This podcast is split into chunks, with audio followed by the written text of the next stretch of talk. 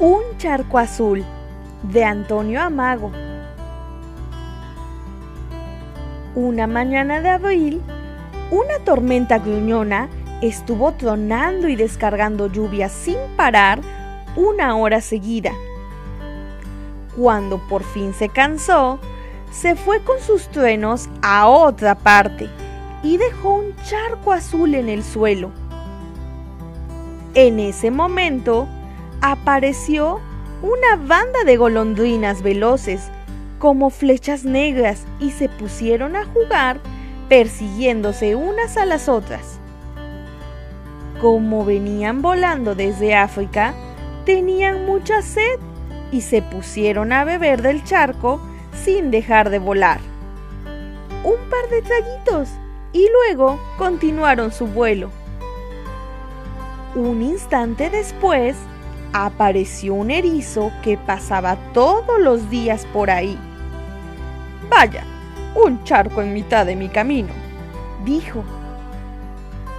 El erizo pensó que lo mejor para atravesar el charco sería cubrirse la cabeza con una hoja para no mojarse. Como ven, no parecía un erizo muy listo. Una hormiga exploradora encontró la hoja al otro lado del charco y decidió que podría serle muy útil. Puso la hoja en el agua y se subió encima esperando tranquilamente a que el viento la llevara a la otra orilla. ¡Qué hormiga tan más lista! Poco después llegó una rana verde, con sus patas de rana y sus ojos de rana, dando varios saltos.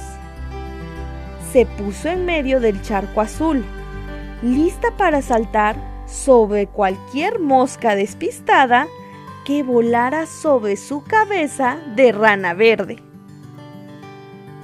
Al mismo tiempo, y desde mucha altura, una cigüeña viajera, con el pico y las patas rojas, divisó el charco y decidió bajar a probar suerte. Se posó justo en el centro del charco y la rana precavida se escondió bajo el agua porque no quería servir de desayuno a la zancuda de patas rojas. Pero la cigüeña se fue volando enseguida porque vio llegar al cartero pedaleando en su bici a toda velocidad.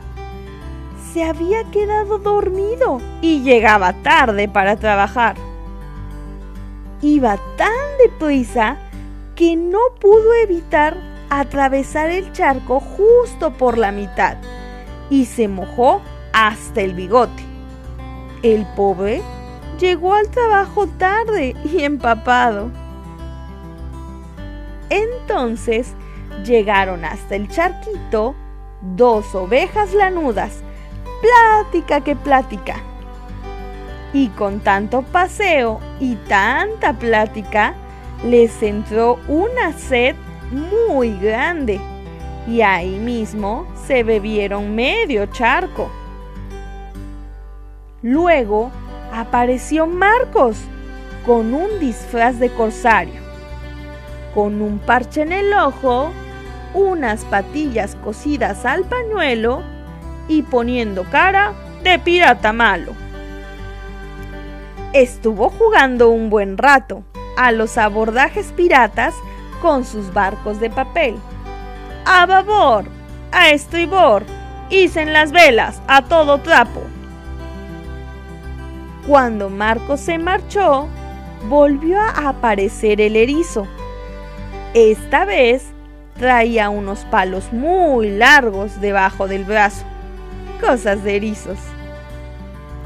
Entonces se subió a los dos palos que en realidad eran dos zancos, y encima de ellos atravesó el charco en un periquete y sin mojarse. Vaya, y parecía un poquito tonto nuestro amiguito. Por fin El sol decidió que ya era hora de dejarse ver un rato y se puso a calentar con mucha fuerza. Y calentó tan fuerte que el charco se fue evaporando y desapareció poco a poco en el aire, como había aparecido una mañana de abril. Y colorín colorado, este cuento se ha terminado.